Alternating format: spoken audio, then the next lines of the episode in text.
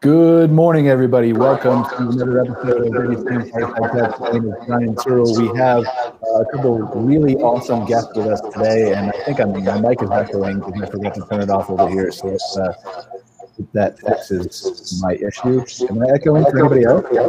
Big time. All right. Give me a second. Kara, why don't you take over and introduce the show? I'm going to try to fix it. It seems better now. Oh, well.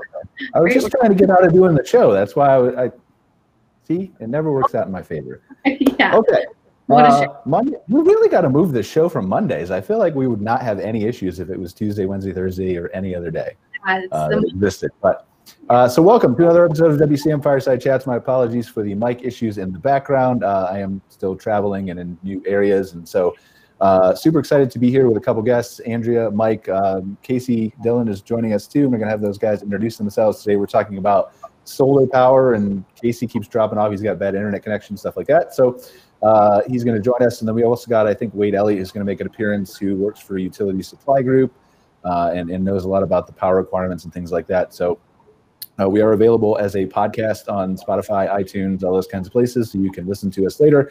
Uh, and if you're watching live on uh, one of the many Facebook pages, Canadian Camping and RV Council, WCM Fireside Chats, or what else, Campground Management, sorry, uh, or Insider Perks, you can comment uh, on the chat, and we'd love to get you guys involved in the conversation as well. So uh, let's just start with, I guess, Andrea, you want to introduce yourself? Tell us a little about you.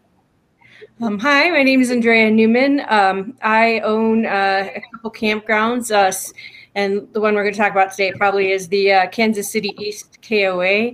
Um, we recently installed a, a solar farm there, and uh, it just went. Most of it just went live uh, last month. wow.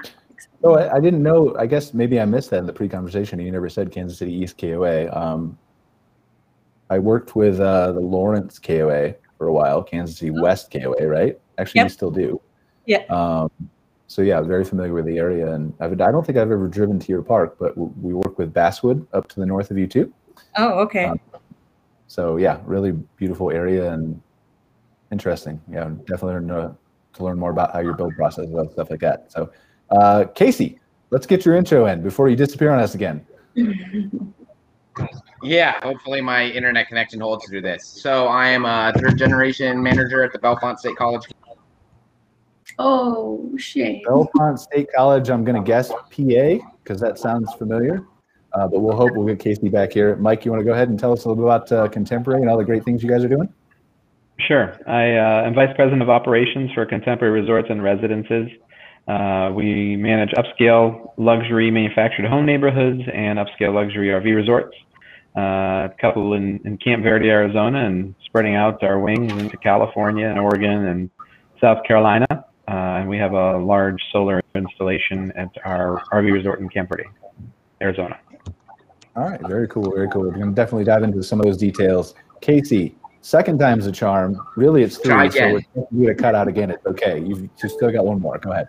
Yeah. Okay. Okay. So uh, yeah, uh, third generation owner operator at Bellefonte KOA Campground in Pennsylvania. We have a solar field that we opened about two years ago. So we've been using the electricity uh, from it for about two years now. So Very cool, very cool. So, um, obviously, like there's a ton to dive into here, right? So let's let's just ask. I guess my first question is is how did you guys get into solar? And we'll just kind of go around, right, real quick.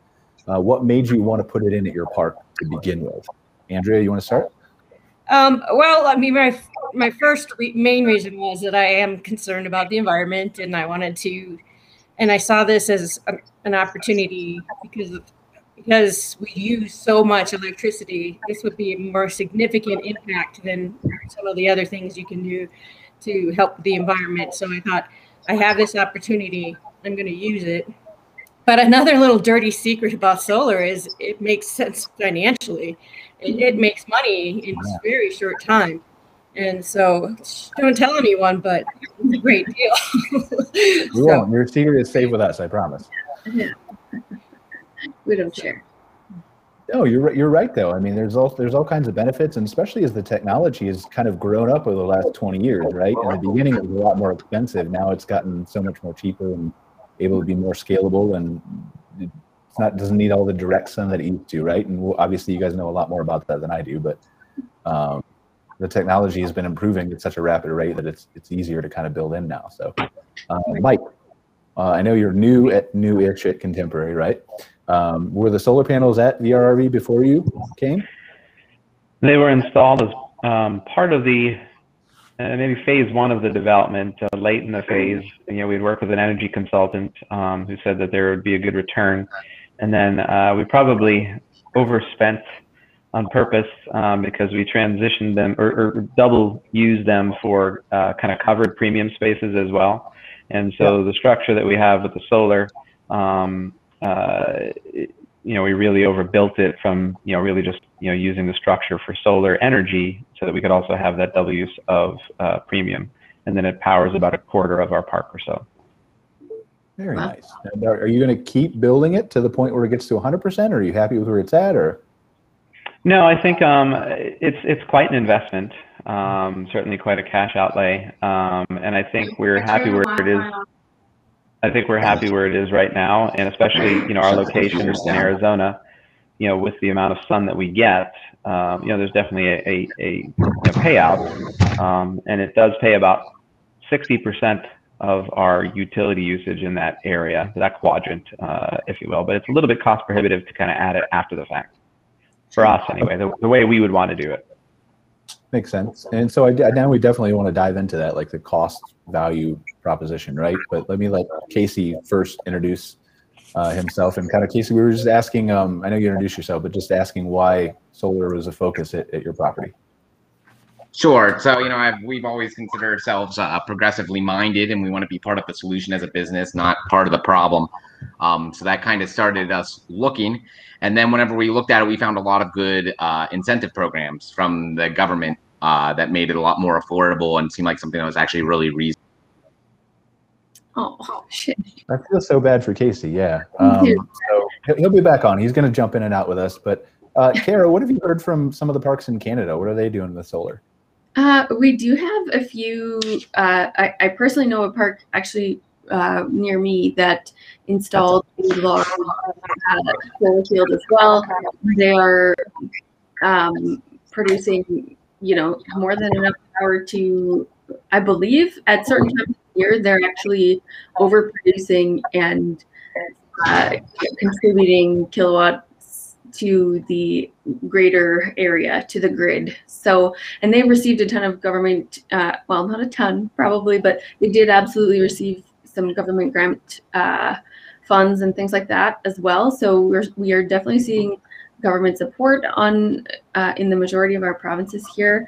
Um, there are a couple of other campgrounds that I know of that um, you know are are pursuing this as well for for all the reasons Mike and Andrea and Casey are talking about already. I think there's a big appetite from consumers here in Canada to you know support businesses that are that have that progressive mindset and are making those um, choices that they value for their own you know where they want to their you know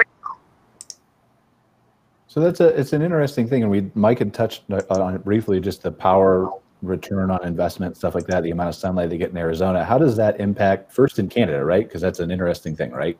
I mean, obviously you get the same amount of sunlight as other areas, but is it is it different because of the positioning of you, like being farther north? Yeah, well, and I think that has that ties into the technology improvement conversation you brought up earlier. You know, I think things are really improving on the technology side, um, and and we're seeing so many companies, you know, energy pros that are able to really strategize things like time of the year and you know relation to in relation to you know sun positioning and all of those things to really maximize um, you know the the investment dollars and all of that. So um, i will say there are despite it being cold we do get a lot of sun and some you know here in in alberta where i live it can be you know minus 30 degrees but it's still sunny outside. Uh, so we do see you know some significant production despite quite cold temperatures Welcome, uh, Mr. Wade Elliott. Uh, can you hear us? Okay. I can. Can you hear me? Yes, sir. Yes, we can. Sir. So, uh, do you want? We we had already gone down and done introductions, and I guess probably we should acknowledge that Mr. Ben Quiggle was unable to join us this morning. Uh, we're really missing him. Uh, he's having some issues with his rental car, and so uh, he's going to try to jump on with us a little bit later if he wants. But uh, for now, Kara's leading the show, and I'm just kind of talking where I'm needed. So, uh, Wade, um, tell us a little about your yourself, your company, how you guys are involved in solar. For those of us who don't know, or those of them who don't know. So I, um, I'm uh, the general manager. Uh, used to be the uh, owner of Utility Supply. We were recently purchased uh, by a large international uh, based company with a large presence in the U.S. and Canada. Um, that that company is, is Rexel, um, uh, known in the U.S. as Rexel, Gexpro, and Platt.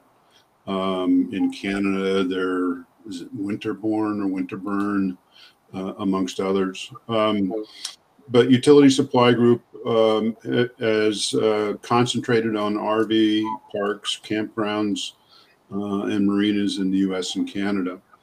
Um, as far as solar, um, you know, my our our uh, um, our uh, extent in solar is solar lights and and in advising people on, on other issues. I think uh, we've we've had a couple of customers that um, that um, um, I'm thinking of uh, of the uh, KOA in Tucson that that did this uh, probably four or five years ago now. Um, and and I think most people and and Mike could probably uh, um, uh, confirm this. Most people, it's it's not necessarily powering the park, but using it to offset offset um, uh, expenses uh, by by putting back out on the grid, uh, especially in well, depending on where your park is, the the the sunshine or lack of sunshine because it's night, um, you know, can can affect uh, in some places where when you need the power the most. Mm-hmm. That makes sense. And we were we were we were talking about that a little bit. Kara was talking to us about Canada and the different types of things. And so how does the how does it work for you, Andrea, in Kansas City? Like I feel like we've talked to Kara who's in the north, we talked to Mike who's in the south. You're right in the middle, basically. So how does the how does the sunlight and the technology, if at all, does it impact you now that it's improved so much or Um, well, Missouri does get a little, you know, snow and things like that, and so when snow's covering your panels, you you don't get much. right, uh, yeah. anything. But um, since in it, since most of your customers come when this when the sun is out, it's it's kind of actually perfectly suited for. Uh, well, not the the south side, you know, where they need uh, it all the time. But for the ones that shut down during the winter or have lower customers during the winter, it's perfect because the solar output goes down at the same time that their need for it goes down.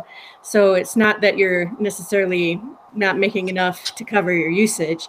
Um, and so, uh, I, you know, for, we've only had it on for uh, fully on for about a month, but the parts that we did have on were covered with snow. We weren't making any, you know, I was like, what's going on? And they're like, we have snow.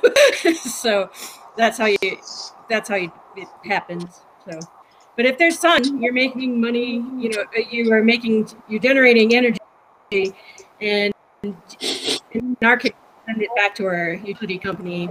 And so then they will give us a pittance of a, of a refund for the an extra energy we send them. And Does this does this change the calculations when you're looking to install in a Kansas City or a Pennsylvania or a Arizona? Does it change the calculations for cost offset, benefit, those kinds of things?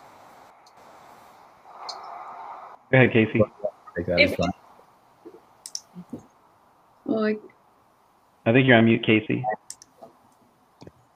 Sorry. uh, yeah, it, it does affect the, the calculations. But one thing we actually had our installer has software that they were able to look at previous uh, weather data for the past seven years and see what the average kilowatt generation would be where we were putting the solar field using you know longitude latitude gps coordinates so it, it does affect the the cost to benefit um, but you can plan for that and you can know that before you do the project.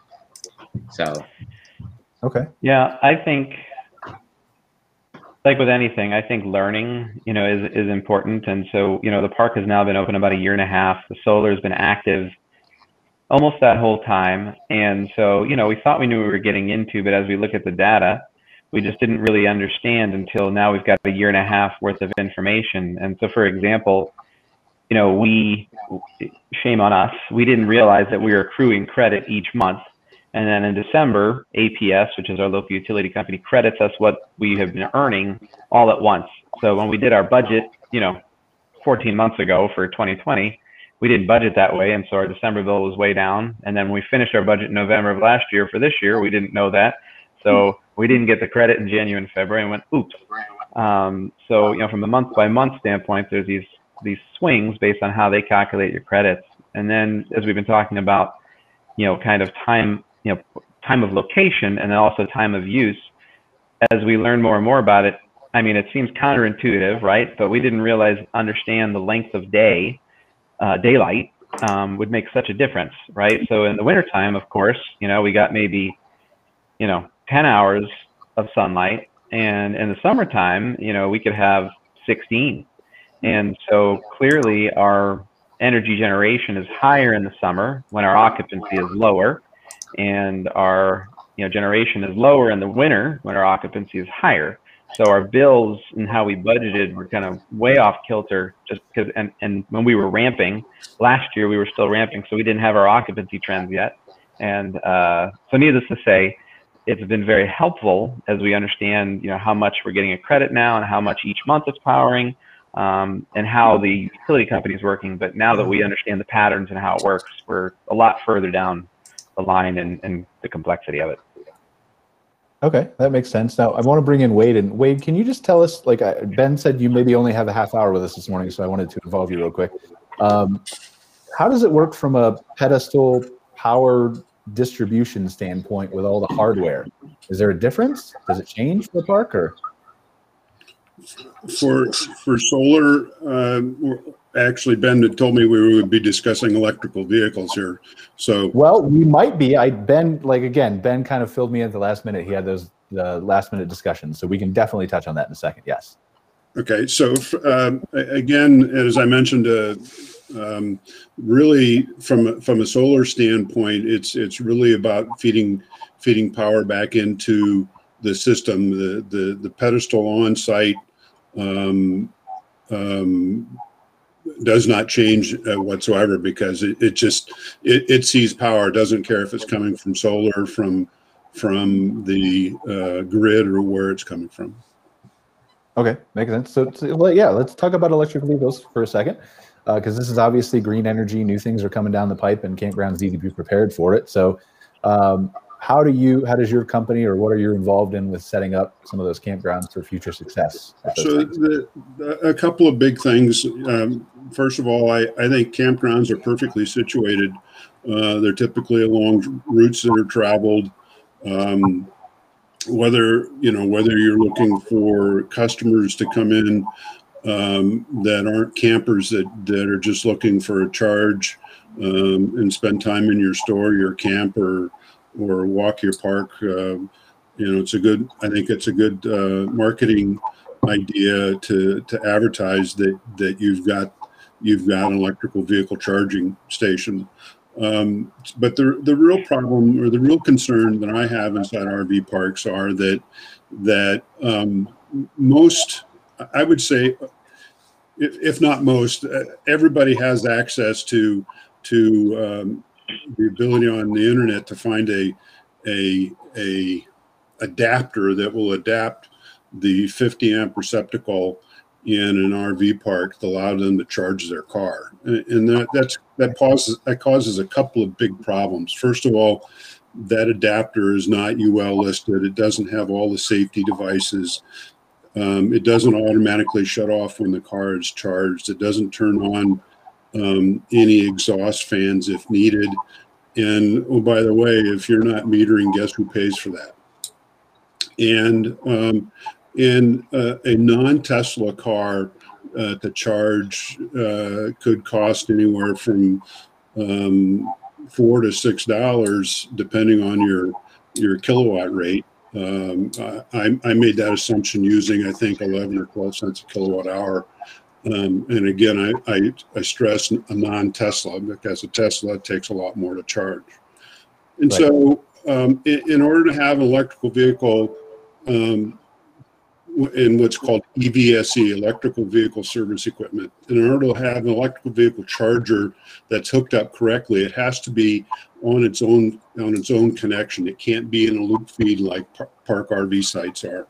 It has to be its own connection because when you plug that R, that electrical vehicle in, it draws 32 amps and it draws 32 amps for the entirety of the charge.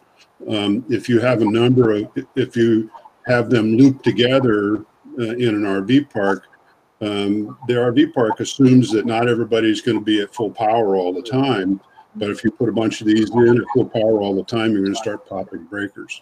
So the the real concerns uh, going forward are um, people using those devices to plug in their car um, when, they where they shouldn't be.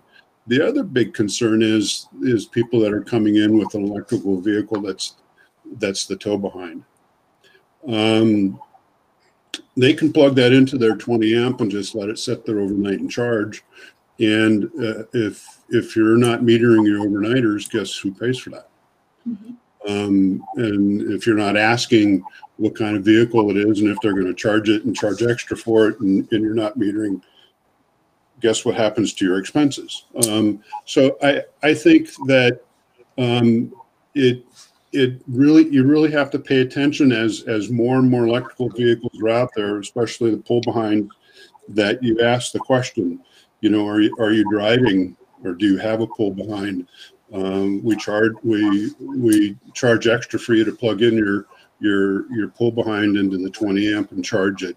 Or if you need to, here's our electrical vehicle charging station, and and we charge whatever it is you want to charge to do that. Tho- those cost between two and three thousand dollars, a lot more than an electrical pedestal, because it, it has a lot of safety features on it, and it it does need to be GFI protected on on that as well. So those are the big concerns that we have in RV parks. Is is that number one they they've got the power and, and they've got the space and they're well suited for it, but they have to be they have to be prepared for it. So, what is the easiest way in your mind for an RV park to kind of pivot and and offer these kinds of services if they want to, without? I mean, obviously, there's going to be an expense, right? But without a massive expense, without massive infrastructure changes, dig ups, builds, those kinds of things, while also making sure that the customer isn't getting angry like a resort fee thing with them. Well, I think you, you start off by finding out exactly, you know, what your customer base is doing. You know, you ask the question when they come in. Um, are you, you know, do you have an electrical vehicle that you're going to charge? Um, you know, if you're going to plug it into the 20 amp, we, we want to, we want to charge an extra five bucks or whatever you want to charge to do that. Um, and, and you just, you, you kind of keep track and figure out, okay, do I really need, do I really want, uh, what's in my area? Do I want to attract the the drive-by electrical vehicle that's looking for a place to charge? And if they come in, what are they going to do while they're here? Do we have trails that they can walk while their car is plugged in? Do we have a a, store that they can spend an hour or so in? Um, or a place for them to sit and read their book and, en- enjoy the quiet. You know, it's it's really kind of how you market yourself. Um, and and I think that's an, that's important to how you go about it. But the, I think the right way to start is to is to start asking questions and find out exactly what your market is or what it could be before you sense. spend any money. Well, we've got a surprise for everyone. Mr. Ben Quiggle is going to join us here. Uh, thank I we can just- finally get to the questions that we're apparently supposed to be asking Wade that I didn't know we were supposed to be asking him. So, Hi, Ben. I decided Ben. that I decided that I should probably show up. Brian, it's nice to see you're in a new new area. So, and a this wide open actually a- space This too. is a virtual background. It's not really where I'm at. So, Oh, oh, okay. All right. Th- That's a pretty classy background. So, Right. yeah, with the fireplace going and everything, that looks pretty nice. Well, hi everyone. Sorry I was a little late. I had some issues. I'm I'm at the Michigan ARVIC conference. I had some issues with my rental vehicle this morning. So uh, that went pretty well though. So we've got all that fixed. So Is it a Um, gas powered vehicle? Maybe that's the issue. It's not an E EV. no, well, no, my issue is I ran over a screw, uh, and it my tire didn't like it very much. So um, that was one of the main issues. So um, hopefully everyone is doing okay. It's Yeah. nice to see some of you in person for the first time, like Andrea, Casey. Um, so and uh, Wade, uh, it's great to see you. And um, I was just listening in the last five minutes or so to, to to what Wade was saying. A lot of good information there. So Mhm. um, And sorry, Ben, I've, I've got to, I've got to go to my next meeting. that's great. Yeah. But, uh, Yep. Uh, I was a little time limited this morning, but um, if, if we want to follow up with another, another session, we could do that. Yeah, that's great. I Yeah, I, there's knew you had to leave. So I think there's um, a lot of useful things with pedestals and electrical and some of the EVs that I really would like to dive into maybe in a different show with you, Wayne, that we can Okay. plan ahead for. Certainly. Could I ask a different question on electric vehicles? Um, so Ben, you, you had mentioned that, you know, when you had reached out that, you know, it'd be solar and electric vehicle topic and listening to Wade speak. And um, I'm curious what the, the reach or, or the commonality of that is right now. Um, certainly in my comp set, I, I haven't seen, you know, any, granted, I'm in the, you know, the wild, wild west of Arizona. Um, you know, if I was in Seattle, you know, maybe we'd have much more EV usage. But I'm curious how broad, you know, people are seeing electric vehicles at campgrounds. What are those trends? You know, because I'm just thinking to myself, you know, three thousand dollars for an electric vehicle pedestal at five dollars a day. You know, that's a that's a lot of electrical vehicle charges. Um, Yeah. So I, I have to say, and you know, I'm up in Canada, so like you mentioned, the environment is probably different. But I used to, prior to working for CCRVC, I owned an RV park, um, and I would say probably five years ago already, um, I had for the first time ever a gentleman show up in my park off the highway, and was like, you know, I'm I'm running out of gas here. um, and can I plug my car into one of your sites? Um, and it was really the first time, you know, that light bulb went off in my head where, you know, there's an opportunity here for us to be strategic about this and, and use this, you know, we added it to the website and added it as an, as an amenity in the park. And that gentleman actually d- does a weekly trip. And he, so he would stop there after that every week. And I actually charged him 20 bucks to, to charge his car.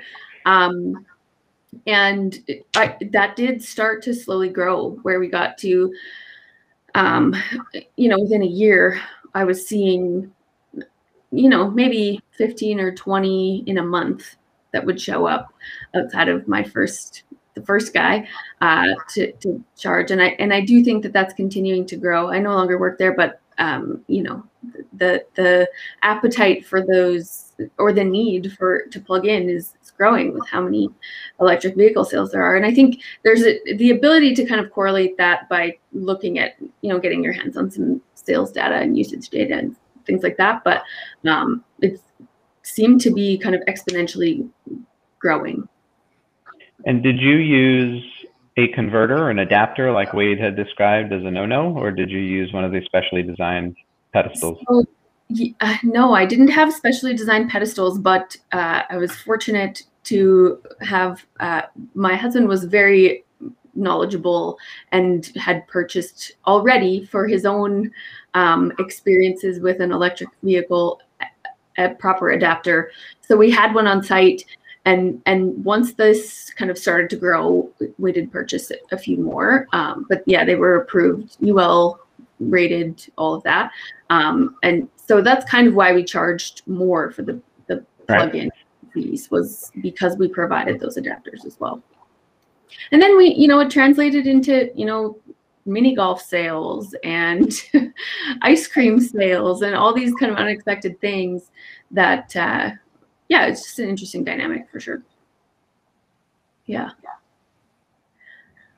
Definitely. So I'm interested. Oh, we've lost our both Ben and Brian. I'm interested to hear uh, from you guys in terms of how you your projects are fairly new. Do you? I know Mike. You already mentioned you probably won't do additions, but both Andre and Casey, are you planning to expand and and add more? Or are you satisfied with kind of where things are sitting right now? Um, I'll go. Um, we, uh, Um, we built ours to, to, to meet our current need. Um, but ironically, we decided over uh, just a few uh, over the summer that we should be adding more sites to our park. So we are going to probably be not fulfilling all of the need of the park. So we probably will be adding more.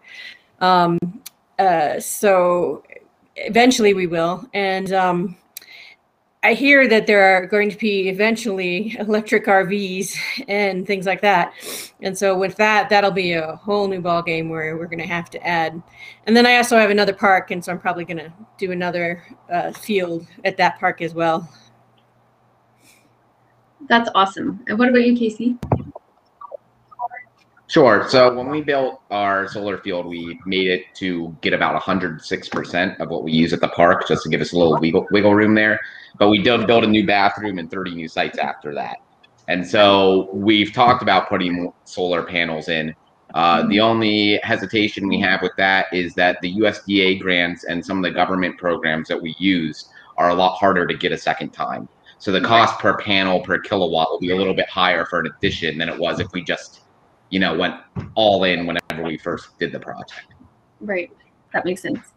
It's interesting, Andre, you bring up these electric RVs, and I admit my own experience and knowledge about them is pretty limited. Um, do you feel like that's something you're pre-planning for already, getting ready to start seeing those show up at your parks?